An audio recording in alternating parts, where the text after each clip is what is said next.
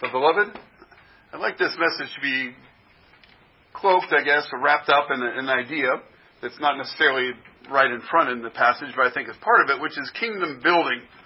Building, how one builds a kingdom, how people build kingdoms, how people seek power to consolidate and use that power to usually get more or have a larger domain. Many men strive for power. Many men strive for power. Some don't, right? Some of us are, are uh, just just fine without having much dominion or power. But other men get a get a, a desire for power, and by men I mean women as well, but particularly men. Um, and they seek to add to their domains and their dominion and to grow their power, to grow their influence, to be able to do what they want to do. And they take they take it and they run with it after the flesh. They build their kingdom, they build their power, they build their base um, in terms of human power, the, the arm of flesh. And we can trace that all the way from Cain. We want to talk about Cain and Abel from the beginning, uh, and the exercise of dominion and power over his brother, to Machiavelli, to MAGA and uh, Black Lives Matter, something immediately, you know, present in our own time. People build their kingdoms after the flesh. They want power and they go after power. Well, Jesus wants power, as it were. He doesn't want it at all. He has the power. All authority in heaven and earth has been given to him. And he's going to build his kingdom. Now, Christian, does he build it like Cain?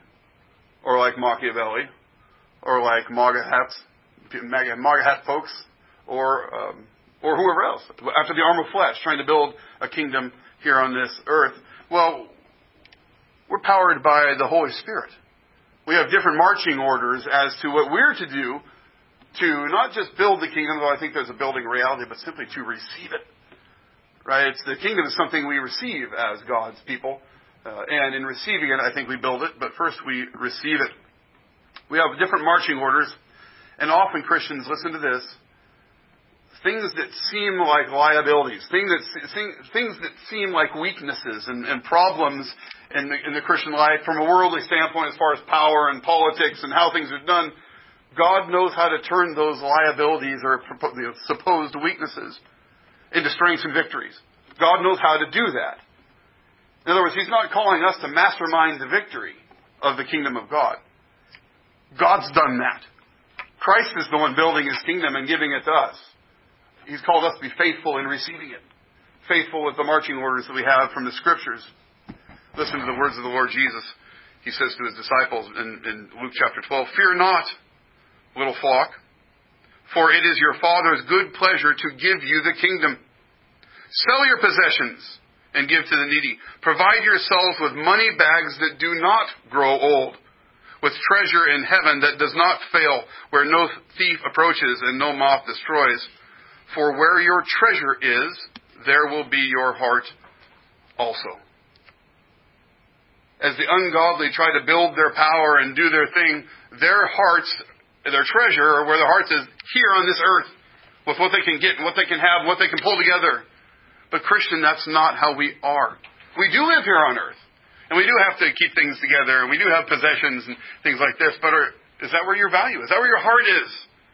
Is in this world, in the politics of this world, in the power plays of this world, in the wealth of this world in the things of this world. Christian, how about in the experiences, the fun of this world? All these things are there for us to be had, to be used and enjoyed as Christians, but as Christians, not investing in them, thinking that that indeed was where our treasure is, and that is where the victory is. So as we approach here Romans chapter 13, I, I approach it with some personal trepidation. Uh, I remember R.C. Sproul talking about not ever really wanting to teach publicly on eschatology just avoiding the subject uh, in order not to have to articulate things he wasn't sure about. That's that simple, right? That he wasn't hadn't come down on saying, well, "This is what the Word of God says." This passage in Romans 13 hinges on some very important Christian doctrines, including things like self-defense, including things like the use of violence, the use of violence not only on an individual level, but moving your way out even to international, you know, the just war uh, theory is built, really rooted here in this text. There's a lot in here for us to think about, and it's hard to approach. So my approach last week and this week has been kind of broad to begin with, and then pulling it to the text toward the end of the sermon, which I'll do just the same I hope, this morning. So the first is I want to show the connection between Romans 13 here, this section on submission to the higher powers, and how it ties into the flow of Romans 12 and 13, which is pretty simple to show, but also to show how it flows into, fits into the flow of the Bible. That this isn't anything out of the ordinary. In fact, it's something we should totally expect. Romans 13, though it comes and slaps us in the face often enough. Secondly, I'd like to look at the connection of this passage and our obedience to it to what I'll call the development of liberalism which is a liberal political order and a social order that's developed in the West over the course of the last thousand years. And where we're at in this, it'll be a short little look at that, but I hope it will be inviting and interesting to you to think about where we're at in this in this reality of the human situation and what our responsibilities are to the civil government, uh, the civil magistrate as Christians, and finally uh, the connection we have here to uh, rebellion and judgment, which is one of the key themes here of the of the passage. So first, the connection to Romans. So back in, in verses 14 and following in Romans 12, one of the themes that's, that's there, that's very important for us to see, is as Christians, we are meekly to give place to wrath. Right? We're not to go exact vengeance from someone who's wronged us, whether they kicked us in the shin, or they splashed us with a mud puddle when they drove by or they purposefully defrauded us, or other a whole range of things. that could be from sin all the way to just bad stuff. But God says it's not your job to make it even. It's not your job to make it right. There are a few reasons for that when we discussed a little before. One is we wouldn't make it right. We tend to think much more of ourselves, and the offense that we suffer is far greater than the offense other people suffer, and, and all these things. And we, we tend to want to take two eyes when one is when one is taken, and all these sorts of things. But God doesn't. God doesn't have any problem with perfect justice. In eternity, as we look, as the new heavens and new earth, as we look at hell and we look at the judgment of God, we will know that it is perfect justice that's being meted out in hell. No questions about it. So we, God, God knows how to mete out justice. He tells us not to. He says vengeance is His, and therefore gives us the place to trust Him not to exact our own vengeance. Vengeance is God. We are to trust Him and let go. Now you might say, well, that's weak, Pastor. You're just going to let someone stomp on your toes and do nothing about it? That's right. That's right. Now, I can't tell you in my own heart and how many other times I've seen other people where there's some offense is given and there's no way in the flesh that that can be avoided. That has to be addressed. I can't believe they dishonored us this way or they said this about us. And all that is, Christian, is just your pride. Just your pride. Who you think you are and what kind of treatment you think you deserve. And it's all lies. We get different marching orders here in the scriptures. And it doesn't mean be a doormat and whatever else. I don't need to, I, I hope I don't need to go through all details and say what, what we're not saying. But what we are saying is that God says, I got vengeance. You don't. You have to be patient. You have to wait on me to make it right. And if we have just that notion in mind, as soon as we get into Romans 13, it's okay, well, God's, one of God's ministers is the civil magistrate in these different capacities, and we have to wait on God for his ministry even through that as well. So we're waiting on God. We're meekly waiting on God, trusting him and letting go it's this theme that we have running through the end of the, the chapter, chapter 12, before we even get to chapter 13. To spread out a little, our nets just a little broader, here from Matthew chapter 9, you probably recognize this. Blessed are the peacemakers. Listen to who's blessed here. Listen to what kind of things Jesus is talking about uh, as he talks about these blessings, these beatitudes here. Blessed are the peacemakers, for they shall be called sons of God. Blessed are those who are persecuted for righteousness' sake, for theirs is the kingdom of heaven. Blessed are you when others revile you and persecute you and utter all kinds of evil against you falsely on my account. Rejoice and be glad, for your reward is great in heaven, for so they persecuted the prophets who were before you. Right? That's, that's in the same vein of idea here. We, we're not only supposed to give place to wrath, we're supposed to rejoice specifically when we're persecuted for being Christians.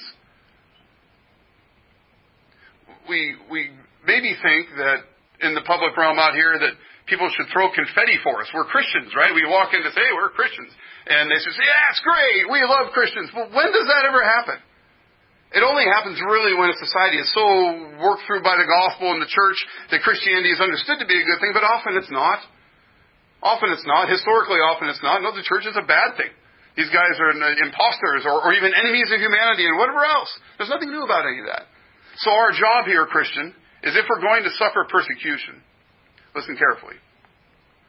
We don't suffer it because we're scofflaws. We don't suffer it because we're rebels to the powers that are. We suffer it because we serve Christ in the context in which He's put us, and the context in which He's put us is a godless context. We suffer for Him. And if we suffer for Him, we should rejoice. Because they've done the same thing to the prophets in the past. And not only should we rejoice because we're lumped in with Christ and His, his service, but He says, I'll give you a reward in heaven. I got it. I got this thing, and I'll justly reward you for whatever you give up for me and for my kingdom. Listen also to Romans chapter 8. Again, the passage we're well familiar with. And again, listen to the, the tribulation and the suffering and the persecution involved. Who shall separate us from the love of Christ? Shall tribulation, or distress, or persecution, or famine, or nakedness, or danger, or sword? As is written, For your sake we are being killed all day long. We are regarded as sheep to be slaughtered. No, in all these things we are more than conquerors through him who loved us. And I'll finish the passage in a moment, but do you see what he's doing there? He's counting this life as something to be given up. What if we're persecuted? What if we're persecuted unto death, to blood? Praise the Lord. He'll redeem all of this. He'll, he'll bring it in and give recompense not only to the righteous, but also to the unrighteous who wield the sword of persecution. No, in all these things we are more than conquerors. Christian, we are more than conquerors, even in the persecution unto death through him who loved us. For I am sure that neither death nor life, nor angels, nor rulers, nor things present, nor things to come, nor powers, nor height, nor depth, nor anything in all creation will be able to separate us from the love of God that's in Christ Jesus. That's how we're conquerors.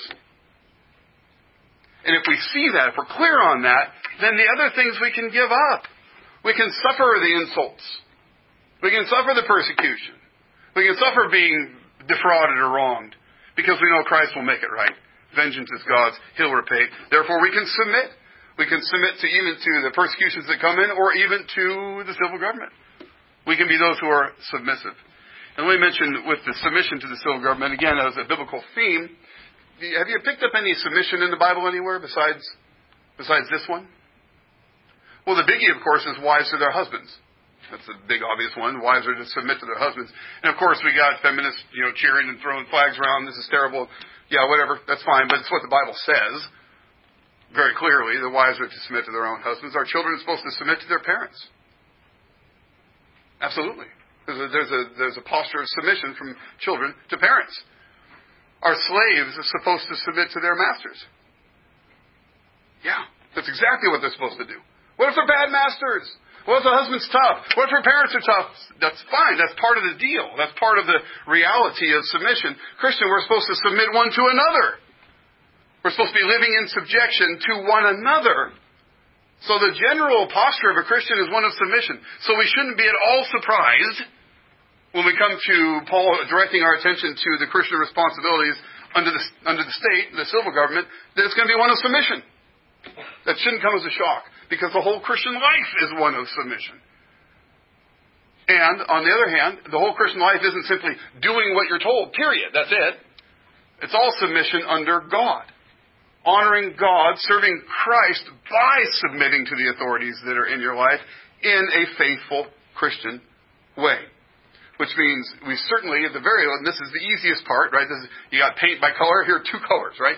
Uh, when when the when the civil magistrate or your parents or your boss at work or whoever the authority is in your life, and there are plenty of authorities, tells you not to do something that God says to do, or if they tell you to do something God says not to do, not only is it a possibility for you to disobey them, it is the God, the honest, righteous thing to do to disobey them, to obey God and not men. Most of the time, that's not what's on the table. But sometimes it is. And sometimes it is in weird ways that we don't see as well. So, all this to say, we have this passage here in Romans 13 that kind of seems like it pops out of the blue. Submission to the government, okay, well, where's that out of? Well, it's out of learning how to be long suffering and trusting God to begin with, and resting in the ways that He has things to be done, which includes the civil government. And the arm of the civil government that bears the sword, which of course is an instrument of death. More on that another time. But we just get we just get done with chapter 12 saying, give place for wrath, and chapter 13 comes along and says, well, here's the place for it. The civil government right? The civil magistrate who, who has this connection to uh, God's wrath and God's justice as he is one of God's ministers, indeed a minister of justice on earth. So that sets up as far as this connection of, of just the Christian posture of trusting God, resting in Him, and, and being in submission all around to the authorities, but overall to God Himself. So we have this call for us to be submissive to the powers that be. And I mentioned here that the powers that be change over time. That is to say that the, the way the powers are constructed or the structure of authority is different from place to place and from time to time. And I want us to recognize, American, that we are way out on the edge of a bubble when it comes to societal liberty and, uh, and the, the curtailing of government powers and tyranny. We're, we're, we're on the edge of this experiment that's been going on for a while, way out here in the West, in case you didn't know it, because you live here, and so do I. And so we think maybe this is normal.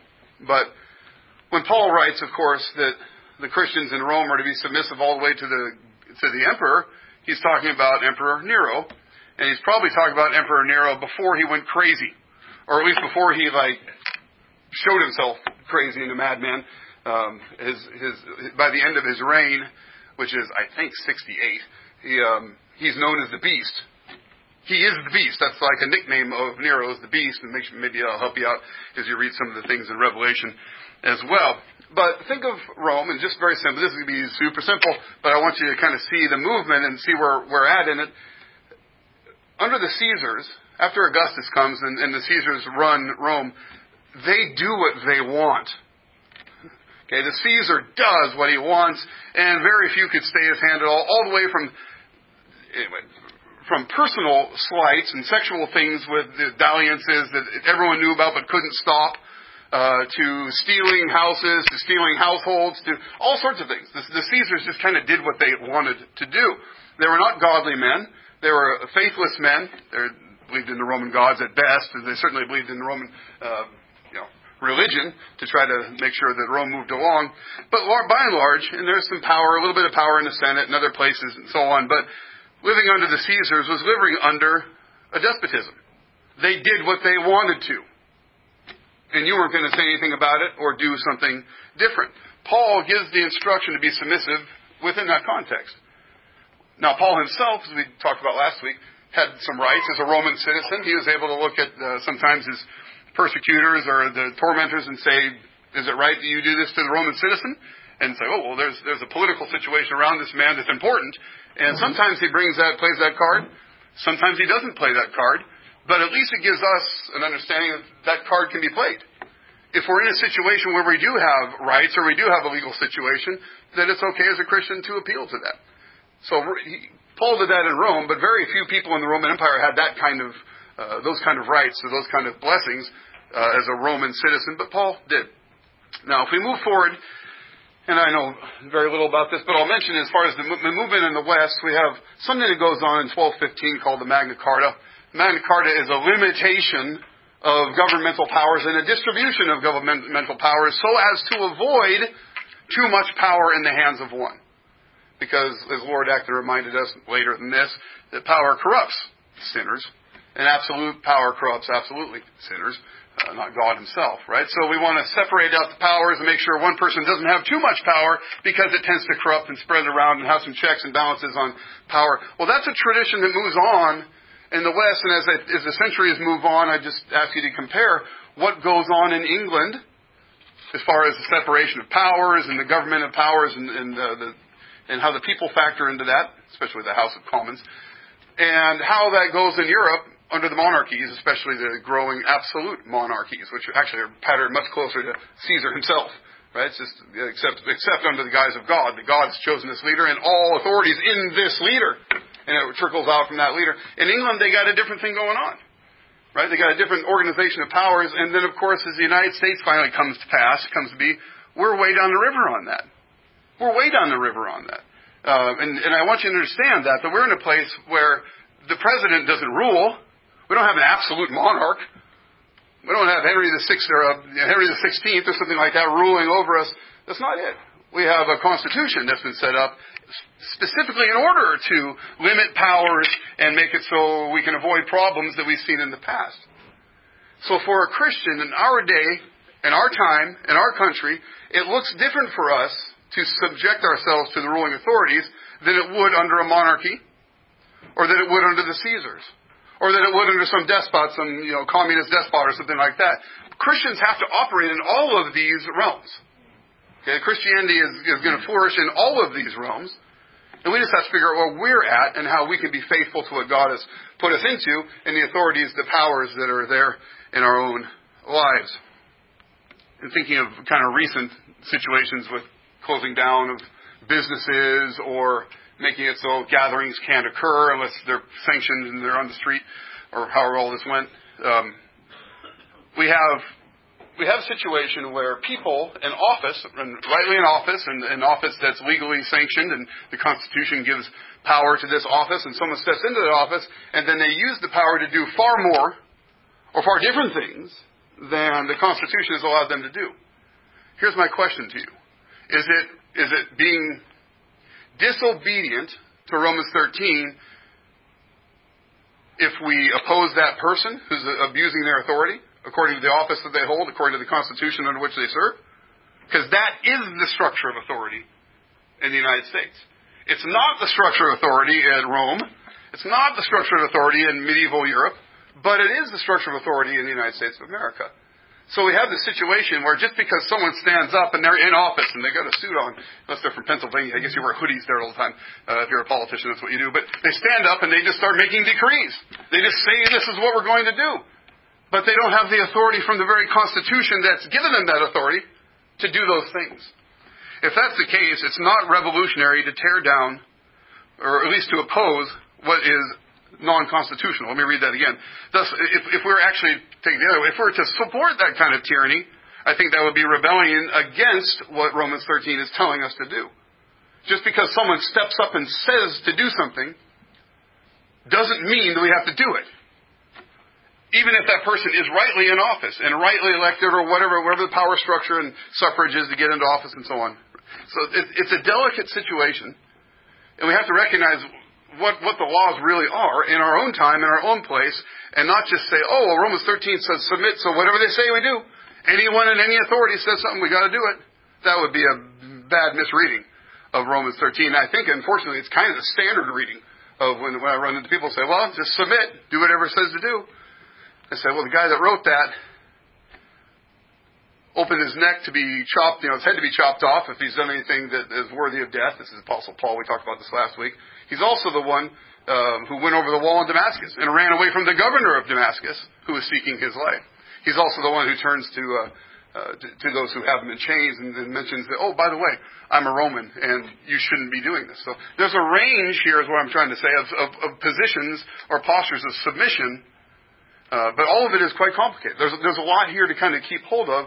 And with that, Christian, let's be humble and patient. It's hard for us, I think. We, some people can see a certain, a certain situation very clearly and say, oh, we have to oppose this. This is ungodly. This is against the actual powers that be. Other Christians can't see it. So we have to be, we have to be patient one with another and know that Christians have to subject themselves in all of these different situations. There's a whole range of situations Christians have to deal with, and there's a whole range of Christians that are dealing with them. And so to be patient one with another. So this connection to liberalism really is just to say, in our world, at the time we are, we're kind of way out on the side of this experiment in ordered liberty. That's what, that's what uh, liberalism is. Right? We talk about the liberal government. We're talking about, uh, and I don't mean current politics and who's the liberal, progressive, or conservative. Not that. This idea of maximizing liberty, but having it done in a lawful way.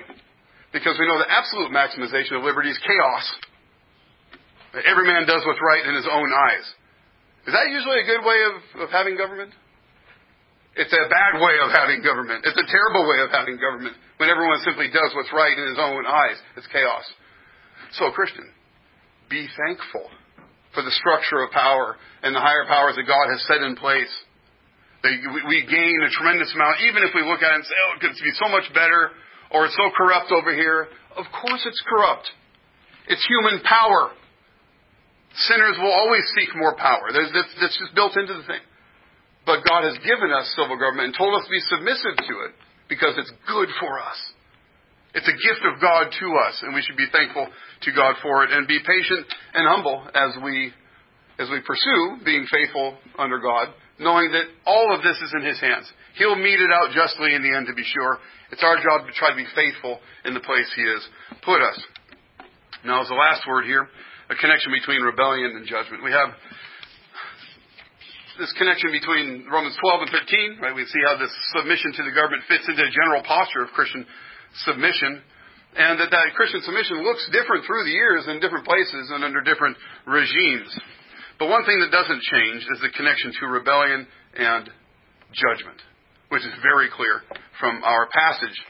Therefore, verse 2, whoever resists the authorities resists what God has appointed, and those who resist will incur judgment. That's very clear. Clear stated in the passage, and again, clearly, I think, all throughout the Bible. One thing that we see here, and this is the, the those who are rebellious, and so you want to cast off the yoke of, of civil government or simply just be disobedient, right? Be in rebellion, is that they're in rebellion against what God has established. God has naturally established human authority and human rule. That's something He's built into nature. It's just part of the way things are. Now, rebelling against the way things are seems like it's pretty hot, pretty hot tomatoes nowadays, right? I mean, it's uh, whether we say it's uh, I, God's made me male, I can tell. Um, I can go in the bathroom and figure that out.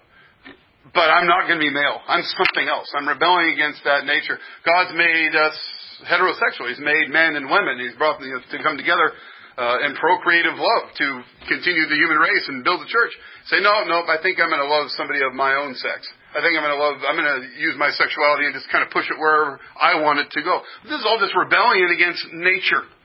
The way God's made things. And it's not as if we look around and we're, we're clueless. I'm listening to an interview uh, with Matt Walsh just the other day, and and he mentioned uh, to the interviewer that yeah, well, I'm, I espouse this this notion of marriage that has been held by the vast bulk of people and vast bulk of societies all through human history until the last 15 minutes. Until just now, right, society generally has understood that male and female are the way that we're created and that we come together in conjugal, loving, uh, public commitments. We call it marriage and things like this. Well, there's great rebellion against all of that right now. This kind of rebellion is just the same thing. Those who would say, I, I don't want any human government, I don't need that, well, you're rebelling just like someone who says, I'm not a man, I'm going to make myself a woman. You can see a rebellion there because you're like, no, you're a man, and you're not a woman. But we don't see the rebellion when it comes to kind of our own selfish moving ahead and doing our own things and, and uh, being scofflaws or neglecting the, the higher powers that are over us. Look at 1 Corinthians chapter 7. And to do this, just a couple pages over there, I want us to think about the revolutionary nature of Christianity, or in this case, the non revolutionary nature of Christianity. So you might think that the Apostle Paul goes around city to city, church to church, preaching this gospel and says, Now we're free from all of these earthly encumbrances. In Christ there's neither Jew nor Greek, male nor female, slave nor free. They're all one in Christ Jesus. So all bets are off, Christians. Go whichever bathroom you want. Right? You're, you're Jew or Greek, it doesn't matter. Right? Uh, but he says that's not how it works. In Christ, we're one. But does that mean now we rebel against all the order and structure that God's built into the world? Absolutely not. Just the opposite. Look at verse 17 and following, 1 Corinthians 7. Only let each person lead the life that the Lord has assigned to him. This is like now that you've been converted to Christ, you're going to lead the life that's been assigned to you, and to watch and to, to which God has called him. This is my rule in all the churches. I tell every church this. Right? I preach the gospel and freedom we have in Christ. I turn around and tell them this too. Was anyone at the time of his call already circumcised? Let him not seek to remove the marks of circumcision. Was anyone at the time of his call uncircumcised? Let him not seek circumcision. Just as a comment there, right? Were you a Jew when you became a Christian?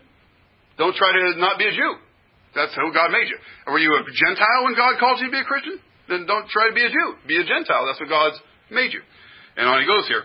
Let him not seek circumcision. Verse 19, let neither circumcision, for neither circumcision counts for anything, nor uncircumcision, but keeping the commandments of God.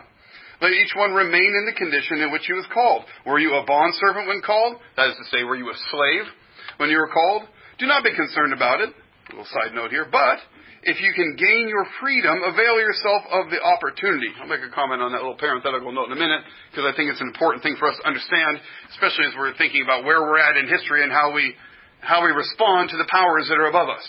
Because they're not the same powers that there were a thousand years ago or two thousand years ago. They've they've changed and morphed. Verse 22. For he who, uh, for he was called in the Lord as a bondservant is a free man of the Lord. Likewise, he was, when, um, likewise, he who was free when he was called is a bondservant of Christ. You were bought with a price. Do not become slaves of men. So, brothers, in whatever condition uh, each was called, let him remain. Let him, let, sorry, there let him remain with God. Not doing a very good job reading. The idea here, though, is God calls you in this life in a particular context, and just because you're in Christ and you have new life and all things are new, you've been bought with price, doesn't mean all bets are off. You're still who you are. You're still part of the life that God's made you, and you're to be faithful in those particular contexts. Right? So we we want, and I think there are there are plenty of there's plenty of preaching out there that Christianity is this great revolutionary thing, and it should you know we should bring social justice and justice all the world through Christ, and that's kind of not how it works. I think that Christianity does offer justice in time, but not because men get after it and have themselves a, you know, a social justice you know, thing that the soapbox that they stand on and work. It comes through submission to Christ. It comes through actually doing what God called you to do, which is to carry on your life, work with your hands, be faithful, uh, be generous, do do all these things, and submit to the authorities around you. And in that doing, God will bring forth that justice that we seek in faithfully serving God, He'll add His blessing and give the blessings that we might seek another way, but that they be unfaithful. God calls us to faithfulness in our lives, which includes submitting to the powers that are around us, all sorts of powers, and in doing that, He'll change them. Christianity ended slavery in the Western world. Not by saber, uh, you know, saber rattling and, and marches on downtown and, and uh, you know, the, the capitals. That wasn't it. It was just by Christian love through time just by Christian love working out through time. Go read the book of Philemon for the, uh, the path on that. And again, it's not the revolution. It's not the fists and swords. It's just submission to God. Doing what He says and trusting Him to make it right. But, as it says, if you can avail yourself of liberty, do it. That's better. It's better to be a free man than to be a slave. But just because you're in Christ doesn't automatically mean on earth you're a free man if you were a slave when you were called. Right? So we have to recognize who we are in Christ, the spiritual realities of being in Christ, and how they touch down into this world. And sometimes there's confusion there for, for all of us in different, in different ways. So Christianity is not revolutionary in this kind of modern sense that we think of, you know, again, marches and barricades across the street and whatever else that goes on in these sorts of revolutions. Rather, it's more like a leaven in the lump sort of revolution. It takes time for that leaven to work through the lump, but it does. The kingdom of God's like that. I think I read that somewhere. Right? It grows slowly. But when it's done growing, it's the biggest bush in the entire garden, and all the birds come and hang on in its branches. But it takes God's time. Again, it's all stepping back to the first point, it's all patience. It's all waiting on God. Being faithful in the capacities He's given us, being in submission where He's put us, recognizing what that submission looks like, seeking freedom rather than bondage, yet waiting on God in all of it. Just like he says, vengeance is his, he'll repay. Now, the problem here, though, is while we should be good subjects, Christians should be good, and subjects is one word, uh, those who are subjected, uh, or citizens. We don't think of ourselves as subjects, do we? You ever think of yourself as the subject of the governor of Oregon? Or the subject of the United States of America or the president? Never. We think of ourselves as citizens. Voting know, that sort of thing. Good. Good for us. Um, but either way, we should be faithful citizens, faithful subjects, where God has put us. Hardworking, faithful, honest, joyful, seeking to be obedient. That should be the Christian work ethic and posture as it comes to all this. But the truth is, too often we're rebels. Too often we want it our way. We want it our way now. We want it our way by our uh, by our means and the strength of our arm, rather than trusting in God. And God promises this, and listen, wrath to rebels. Those who would take the order that God has created and put them in and rebel against it, whether it's to the state and rebellion or to their, their gender, their sex, or to their sexuality, or any number of other ways which we rebel against. And I'll give you another one, um, deforming yourself. We look around and I don't know how many people I run into out there just shopping around. It's like, ooh, uh, you shouldn't have done that to yourself. Uh, and, and even when you try to come back from it, you take the horns out and the things out of your ears you've, you've, you defiled yourself. You've made yourself something ugly and different. Rather than adorning yourself, making yourself beautiful with makeup or with, uh, you know, jewelry and so on, you've made yourself ugly. You've rebelled against what God has made. You've hated the thing that God has made you to be, and you're rebelling against it. Watch out for that rebellion. It's all of the same cloth. It's all the same paint color. It's rebellion against what God has instituted in nature, but also in redemption. Right? So the, the rebellion against nature in whatever forms it takes really finally comes to its fruition or its culmination in rebelling against the one that God has sent. And isn't Israel as a nation just the prime example of that? Here is the son. Here is the son of the owner of the vineyard. Let's kill him, and this vineyard will be ours. You see? It's all the same. That rebellion is all the same. It's against God. It's against His creation. It's against the nature He's made and put us into. And it's even against the redemption of all of that because we're a bunch of rebels. We're a bunch of rebels. We're a bunch of ungrateful rebels, and that's how we are. That's our heart as sinners. Now, God has made us be better than that in Christ, and we're being redeemed, and, and God grant to us that we have the grace of submission, the grace of obedience, in all these different areas of life, but we're rebels, rejecting the civil order, rejecting all sorts of things revealed by God, and finally rejecting the mediator. Men want power. Men seek power. And they build kingdoms with that power. They do it right in front of our eyes, they, or in front of the history books as we read them. We can see how people consolidate and, and make their make their moves, build their kingdoms. Of course, we watch kingdoms rise and kingdoms fall. But the kingdom we're receiving isn't like those kingdoms. It does, it's not built the same way.